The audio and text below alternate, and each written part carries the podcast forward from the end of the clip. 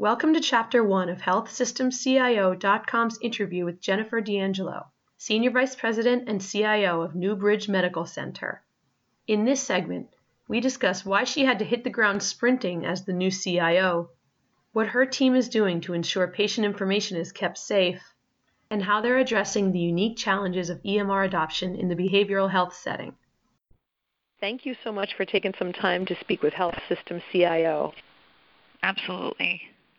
To get us started, can you talk about New Bridge Medical Center? Um, obviously, this, this is an organization that has gone through quite a bit of change. So, can you just give us some background? Absolutely. Just a little bit about the facility itself. Largest hospital in, in New Jersey, fourth largest hospital in the nation, you know, located right here in Bergen County, which is, I think, a fun fact that people really don't realize when they look at some of the health systems in New Jersey and, and the fact that we are such a large bed count.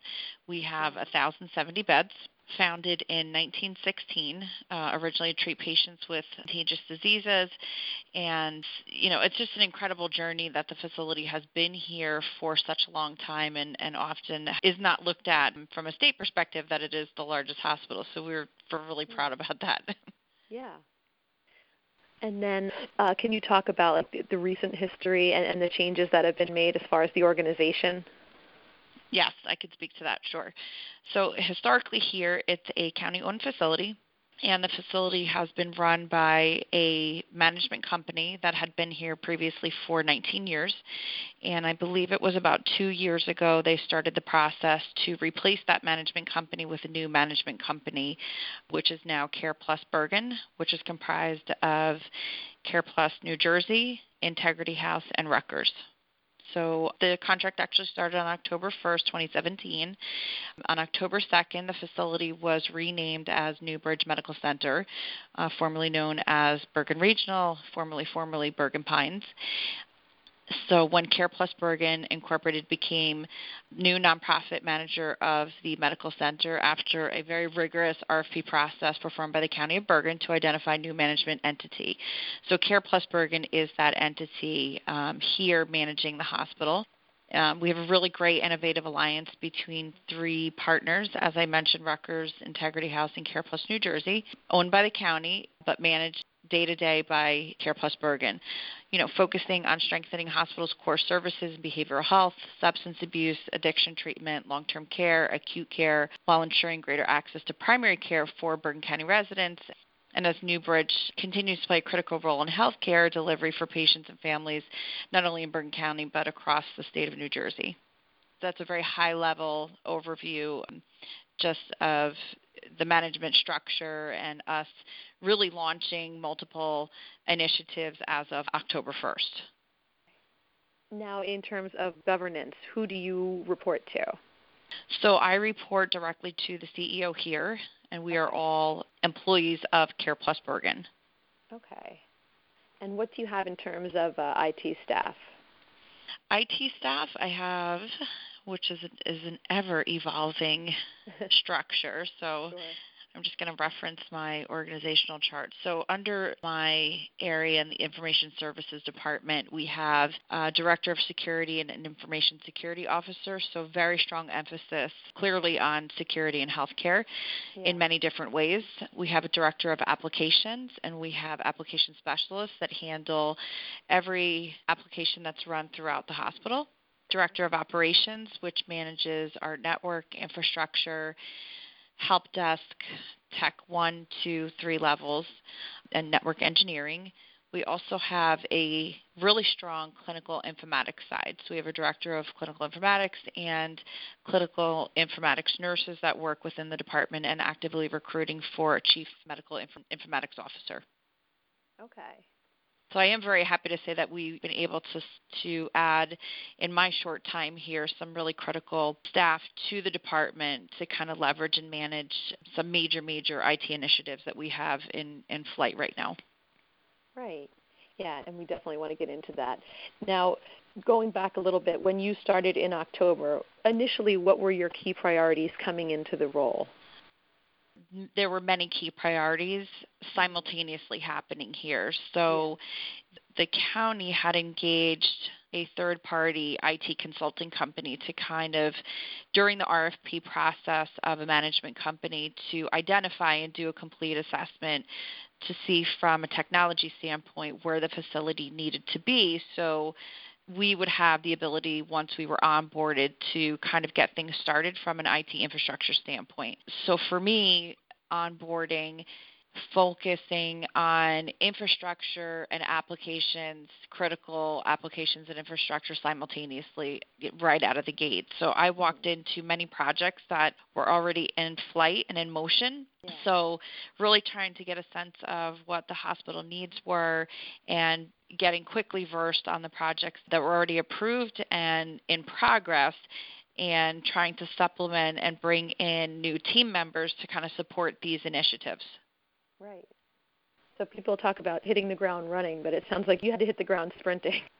Yes, this was a hit the ground sprint and it continues to be a sprint and we're on making some great strides. It's been 4 months and we've had some significant milestones met and you know continuing to improve the infrastructure and applications across the board and obviously identifying new opportunities for technology here and how to leverage technology um, in this hospital very unique uh, facility with behavioral health and inpatient long-term care beds so we have a, a variety of programs that sit under this organization's umbrella which is really terrific to be a part of those business lines here within the hospital Okay.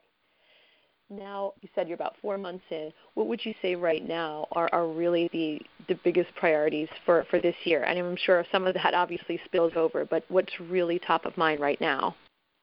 So, top of mind right now from a security standpoint, so we have a lot of resource and emphasis going into cybersecurity efforts, mm-hmm. educating staff to safeguard privacy and what that means clearly we're doing a lot of modernization at the same time. So culturally, trying to communicate as best we can to educate staff as they continue to use technology in a different way here and increase use of technology here comes a lot of education.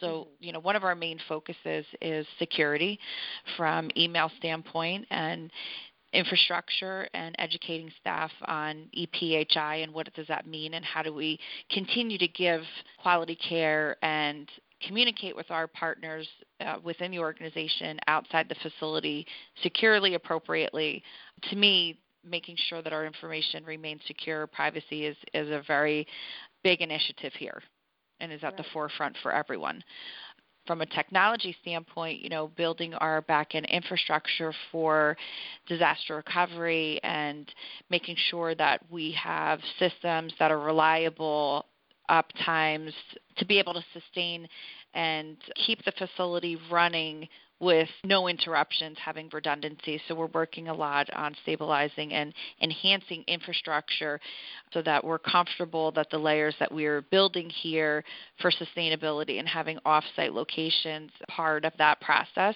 in keeping us secure and also keeping us fully redundant across the board. So we've been doing a lot of on-site, off-site initiatives and making sure that we're fully connected. And then from an application standpoint, I break it down into three buckets security, infrastructure, and applications. So from an application standpoint, we're going through, we're in the process of going through a major EMR upgrade.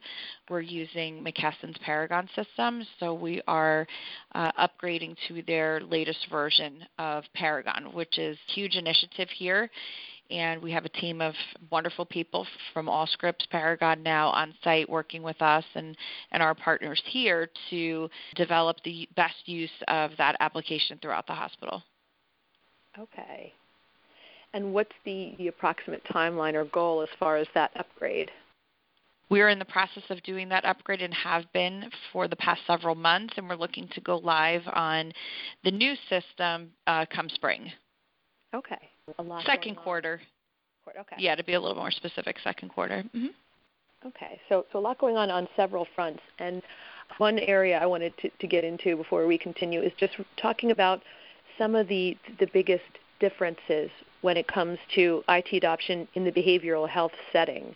what would you say is, is really um, some of the, the biggest considerations with, with adoption in this behavioral health environment? You know, I, and I've worked in behavioral health before, so from an mm-hmm. EMR adoption standpoint, that a systems perspective, these physicians work in many places. So they have a lot of comparisons now as opposed to years ago where, where EMRs were was a nice to have. It wasn't a mandatory to do day to day business. So I know that there's been a lot of talk around behavioral health and what's appropriate with behavioral health from an electronic standpoint. So I think we're in a really good place with that. You know, physicians particularly onboarding and being supporters and champions of behavioral health EMRs are critical to the process and trying to make a system function as closely to their workflow as possible and in that setting can be difficult. So it's trying to find that balance that's achievable by building physician relations with myself directly. You know, I'm a very hands-on uh, CIO. I like to be on the floor. I like to talk to the physicians and the clinical team as we're developing systems to make sure, from an operational standpoint, that we're meeting their needs and it's not just technology driven to me, I say the older way of thinking of technology, where okay, you know, you have your checklist, it works on the network, it's compliant, it's secure, but does that necessarily mean it's easy for my end user and it meets their operational needs? Those are mm-hmm. those are very different conversations that have to happen. So I look at it from who are my key stakeholders in this and meeting with them to make sure that we have high adoption rates as we continue to roll out this EMR upgrade and particularly developing committees so that we're able to get participation from all levels of behavioral health and so they can have input to the process and really own the process. So, bringing them in from the very beginning and setting up steering committees, discuss certain things that need to be decided is a much better approach and really increases the adoption of utilization. Right and we all know that there you know there isn't one system that fully meets everybody's requirements 100% of the time. And unfortunately you know for a physician that's used to handwriting a prescription and ha- handing that off to the next person literally takes them seconds to do that process. And when you convert that to an electronic process it definitely takes more time for them. But we try to explain that the time that the physician's taking, you know, to do that part of the process, although it's more time for them initially until they come up with prescribing patterns and we customize it to to fit their need, it mm-hmm. actually saves so many people time from a, a trickle down effect so from a quality standpoint from patient care and continuity standpoint it really is enhancing the quality of care and care delivery for maybe 50 people that will touch that medical record, starting with them. Right. Okay. I hope that answered it. No, yeah, it does. And now, what about from from the standpoint of patient engagement? It seems like there there's a, a lot of potential in the behavioral health space for um, improved ways to to communicate and interact with with patients. Right. So there's a great opportunity for patient engagement, much easier when you're fully electronic. And then there's mm-hmm. that balance of getting patient engagement where you have information that's going into a medical electronic medical record, but also finding that balance of that face to face that you still need to have with the patient and having them part of their treatment planning process. So that's not necessarily always technology driven but just the shift from a workflow and operations where you know the patients at the forefront they need to be part of their care delivery and have a say in their treatment planning process so this allows for that. So another exciting thing that we're doing here is we are part of Jersey Health Connect HIE mm-hmm. which is really exciting for us as a facility, and really leveraging the utilization of the health information exchange to assist not only our care delivery, but when the patient is discharged, having a place where patients can go to access their records, but also from a provider standpoint, connecting to our partners here in being able to exchange data in a secure fashion to help with the continuity of care and care delivery and coordination of their care on discharge. So now we've joined Jersey Health Connect, which gives us the opportunity to now coordination of care with many providers that are part of Jersey Health Connect HIE, which is very new and exciting for us. Yeah, from, from what I've um, heard in the past, it's it's a pretty robust HIE, and I'm sure that that's that's really, uh, like you said, an exciting thing. A lot of potential there. For, you know, from a state perspective, I, I'm a board member of New Jersey HIMSS, and involved with many organizations in the state, HCA&J, NJHA, to try to get providers the knowledge and awareness of what HIEs can provide to all of us collectively if we're actively participating and, and really driving that message across the state. I'm a big advocate for utilization of that to streamline patient information across the board in a secure way to properly coordinate care. Thank you for listening to this podcast from healthsystemcio.com. To hear other podcasts, visit our website or subscribe to our account in iTunes at healthsystemcio.com backslash podcast.